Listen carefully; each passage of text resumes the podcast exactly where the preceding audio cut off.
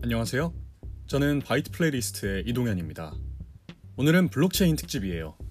최근 화제가 되고 있는 비트코인, 그리고 NFT 관련 소식을 준비했습니다. 프로필에서 데일리 바이트 뉴스레터를 구독하면 더 자세한 소식을 메일함에서 만나볼 수 있으니 구독 부탁드려요.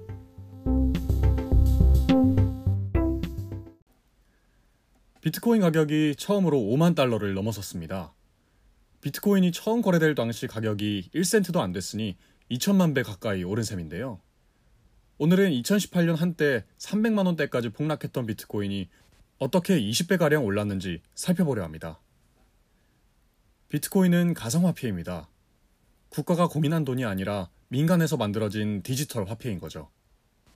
가상화폐는 블록체인 기술을 기반으로 만들어진 돈인데 블록체인은 데이터를 분산시켜 저장하는 기술을 말합니다. 기존의 보안 기술은 중요한 데이터를 한 곳에 모은 뒤 그걸 철저하게 관리하는 방식이었다면 블록체인 기술은 데이터를 여러 곳에 기록해두고 누구든 그 데이터를 함부로 수정할 수 없게 만들어둔 방식입니다. 가령 우리가 일반 화폐로 거래를 하면 그 기록은 은행이라는 기관의 장부에 기록됩니다. 우리는 은행의 권위를 믿고 금융 거래를 하는데요. 은행이라면 함부로 거래 기록을 조작하지 않을 것이니 은행을 믿고 은행을 통해 금융 거래를 하는 것이죠. 그리고 우리가 사용하는 화폐는 우리 정부와 한국은행이 보증합니다. 과거엔 화폐를 금에 연동시켜 가치를 유지했지만 지금은 국가의 권위로 화폐의 가치를 보증하죠. 물론 정부와 중앙은행이 가치를 보장하니 안전하겠지만 정부의 권위가 무너지거나 국가가 망할 경우 화폐는 휴지 조각이 됩니다. 반면 가상화폐의 경우 어떤 단일한 관리기관이 없습니다. 블록체인 기술로 만들어진 수많은 개인의 공개 장부에 거래 내역이 기록되기에 위조와 변조가 불가능하죠. 이렇게 만들어진 가상화폐는 거래에 참여하는 모든 사람에 의해 감시되기에 구태여 화폐를 만들고 보증해줄 별도의 기관이 필요 없습니다. 철저한 보안 기술로 관리되기 때문에 굳이 힘과 권위를 가진 기관이 화폐를 발행할 필요가 없죠. 물론 블록체인 기술에 결함이 있다면 가상화폐의 권위는 추락하겠지만 이론적으로 블록체인 기술은 해킹이 불가능합니다. 비트코인이 블록체인 기술로 만들어져서 안전하고 가치를 보증해줄 힘있는 국가나 기관이 필요 없다는 것을 알겠는데 왜 이렇게 가격 변동이 심한 걸까요? 물론 우리가 사용하는 원화나 국제적으로 통용되는 달러도 가격은 시시각각 변합니다. 환율이 매시각 변하는 걸 보면 알 수 있죠.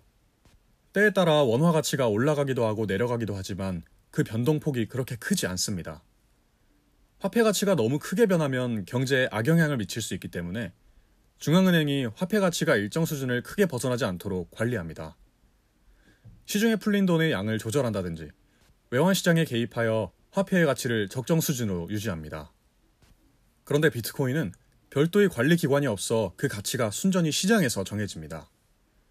사려는 사람이 많으면 가격이 올라가고 팔려는 사람이 많으면 가격이 내려가죠. 그래서 인기가 떨어지면 가격이 폭락하기도 하고 인기가 많아지면 가격이 폭등하기도 합니다. 비트코인이 기존 화폐를 대체할 수 없다고 말하는 경제학자들은 비트코인이 부의 저장 수단은 될 수 있지만 교환의 매개 수단이 될 수는 없다고 얘기합니다. 쉽게 말해 하나의 투자 자산은 될 수 있지만 가치가 지나치게 불안정하기 때문에 시중에서 돈으로 사용되긴 어렵다는 것이죠. 예를 들면 1 비트코인의 가격이 5천만 원쯤 되니 오늘 5억짜리 아파트 하나를 10 비트코인을 내고 샀다고 생각해 봅시다. 그런데 갑자기 비트코인 가격이 내일 2천만 원으로 폭락합니다. 그러면 10 비트코인을 받고 아파트를 판 사람은 5억짜리 아파트를 팔고도 수중엔 2억만 남게 됩니다. 비트코인이 아니라 원화 혹은 달러를 받고 아파트를 팔았다면 그런 일은 없었겠죠. 비트코인 가격이 일정 수준으로 안정되기 전까진 거래 수단으로 쓰일 수 없는 이유입니다. 그럼 최근 비트코인은 왜 폭등하고 있을까요? 그건 비트코인이 매력적인 투자 자산이 됐기 때문입니다. 여기엔 여러 이유가 있습니다.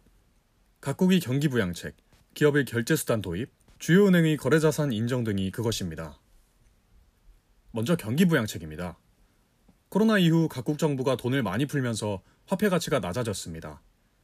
달러가 대표적인데요. 미국이 코로나로 어려움을 겪는 자국민을 돕기 위해 수천조 원에 달하는 달러를 시중에 풀자 달러 가치가 내려간 것입니다. 천 달러를 가지고 있었는데 달러의 가치가 내려가면 달러를 가지고 있는 것보다 차라리 주식이나 채권 같은 투자 자산을 사는 것이 더 낫겠죠. 경기 부양책이 거의 1년 가까이 이어지면서 사람들은 현금보단 수익률이 높은 주식이나 비트코인을 사들였습니다. 다음은 기업의 결제수단 도입입니다. 아직 가격은 불안정하지만 글로벌 디지털 기업들은 비트코인이 미래의 화폐가 될 것이라며 비트코인을 결제 수단으로 도입하고 있습니다. 글로벌 결제 서비스 페이팔이 작년 말 비트코인을 결제 수단으로 도입하며 비트코인 가격은 한 차례 크게 올랐는데요. 이번 설 연휴엔 일론 머스크가 이끄는 테슬라가 1조 5천억 원이 넘는 비트코인을 사들이며 가격이 폭등했습니다. 테슬라는 추후 자사의 전기차도 비트코인으로 구매할 수 있게 하겠다고 밝혔죠. 국제적인 카드 회사인 비자와 마스터카드도 가상화폐 결제 옵션을 도입할 계획이라고 밝혔습니다. 국내에선 전자결제 업체인 다나리 자회사 다날핀테크도 비트코인 결제를 도입하겠다고 했죠. 비트코인을 긍정적으로 보고 결제 수단에 편입시키는 기업들이 늘면서 비트코인이 매력적인 투자 자산이 되고 있는 것입니다. 마지막으로는 금융사와 은행들이 비트코인을 인정하기 시작한 것입니다. 세계 최대 자산 운용사인 블랙록은 비트코인을 투자 적격 자산에 추가하고 비트코인 선물 거래에도 나선다고 밝혔습니다. 한때 비트코인은 사기라고 거세게 비판한 JP 모건도 비트코인 시장 진출을 타진하고 있다고 합니다. 캐나다에선 벌써 비트코인에 대한 ETF가 두 건이나 승인을 받았죠. 과거 비트코인에 큰 관심을 두지 않았던 주요 투자자들이 비트코인을 긍정적으로 평가하는 것이죠. 주요 글로벌 은행 가운데선 뉴욕 멜론은행이 최초로 비트코인의 취급을 추진하고 있다고 합니다. 비트코인을 비판적으로 바라봤던 기성금융권도 비트코인을 받아들이기 시작한 것이죠. 미국의 빅테크 기업들이 비트코인을 미래의 결제 수단으로 받아들이고 금융권에서도 비트코인을 진지하게 취급하기 시작하면서 비트코인 가격도 빠르게 오르고 있습니다. 주요 언론도 비트코인에 대한 긍정적인 전망을 내놓고 있다고 하는데요. 블룸버그 통신은 5천만 원대인 비트코인 가격이 1억 원을 넘어설 수 있다고 전망했습니다. JP모건은 비트코인이 무려 1억 6천억 원까지 오를 수 있다고 내다봤는데요. 물론 전통적인 회의론자들은 여전히 비트코인의 가격이 터무니없는 거품이라며 비판하고 있습니다. 각국 정부나 중앙은행들도 아직 비트코인에 대해 경계하는 입장을 취하고 있고요. 테크 기업을 등에 안고 폭등한 비트코인. 과연 상승세를 이어갈 수 있을까요? 요즘 또다시 붐을 일으키고 있는 비트코인은 투자 상품이라는 인식이 강한데요. 비트코인과는 약간 다른 특성을 가진 NFT라는 디지털 자산에 대해 들어보신 적 있으신가요? 블록체인이라는 기술을 암호화폐로 풀어낸 것이 비트코인이라면 NFT는 재화의 거래에 블록체인을 이용하는 기술입니다. 아직 NFT가 뭔지 감이 잘 안 오신다면 이제부터 자세히 설명드리겠습니다. NFT는 Non-Fungible Token을 줄임말로 한글로는 대체 불가능한 토큰이라고 합니다. 여기서 토큰은 코인의 일종이라고 이해하시면 되겠습니다. NFT에는 특정 자산에 대한 소유권을 증명하는 내용, 자산에 대한 기록, 가치 등이 저장되고 이 내용들이 하나로 뭉쳐져 토큰이 되어 거래됩니다. 우리가 잘 아는 비트코인은 FT입니다. 제가 가지고 있는 1비트와 여러분이 가지고 있는 1비트는 가치가 똑같으니 서로 대체가 가능하다는 의미입니다. 저랑 여러분이 서로 1비트를 교환하더라도 누구 하나 손해볼 것 없고 달라지는 것도 없죠. 그러나 NFT는 각 재화마다 유일하게 그 가치가 결정됩니다. 제가 지금 입고 있는 옷에 대해 NFT를 만든다면 이 NFT는 제가 입고 있는 옷의 가치를 나타내는 세상에 단 하나밖에 없는 코인이 되는 것입니다. 예시를 들기 위해 제가 그림을 하나 그리고 NFT를 만든다고 가정하겠습니다. 그러면 NFT에는 블록체인을 통해 그림의 내용, 그린 시간, 제작자, 소유권 등의 정보가 담깁니다. 블록체인을 이용했으니 이 정보는 모두가 확인할 수 있지만 위조가 불가능하죠. 게다가 세상에 단 하나밖에 없는 그림에 대한 토큰이니 희소성이 생깁니다. 그러면 시장에서는 제가 만든 NFT의 가치를 정하고 가격이 정해집니다. 보통 NFT는 게임 아이템, 미술품, 와인 등 고유한 가치가 있는 재화에 대해 만들어집니다. 2017년에 크립토키티라는 NFT가 사용되는 게임이 출시되었습니다. 이 게임은 고양이를 수집하는 게임인데 자기가 모은 고양이를 교배시켜 새로운 고양이를 만들고 이를 거래하며 플레이합니다. 플레이어들이 탄생시킨 고양이는 태어날 때의 희귀도가 정해지며 그 가격이 정해집니다. 크립토키티의 고양이는 모두 고유한 가치를 지닌 NFT를 가지게 됩니다. 플레이어들은 자신이 가진 고양이의 NFT를 거래하며 수익을 내죠. 또 다른 NFT가 사용된 게임으로는 디센트럴랜드가 있습니다. 이 게임은 가상세계에서 부동산에 대해 NFT를 발행하고 이를 마나라는 코인으로 거래하는 흡사 동물의 숲 같은 게임입니다. 각 땅이 가지는 고유한 가치에 대해 NFT를 만들고 이를 암호화폐로 거래하거나 그 위에서 놀이동산을 만들고 입장료를 받는 등 다양한 경제활동이 일어나며 플레이어들은 수익을 얻을 수 있습니다. NFT는 디지털 자산 거래에 있어 혁신을 불러왔습니다.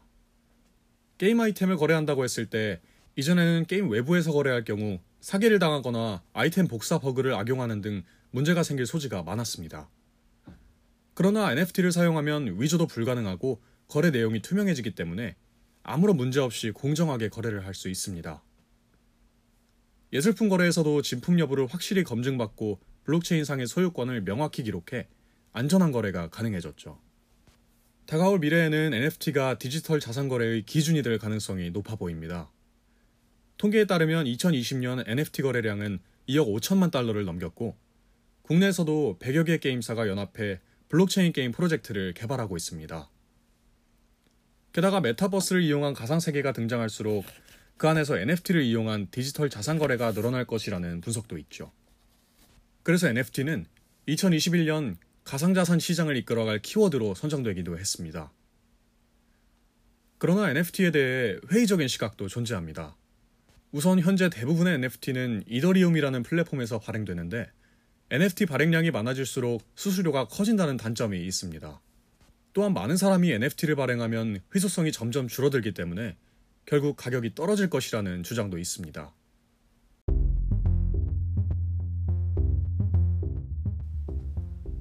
지금까지 BYTE 플레이리스트의 이동현이었습니다.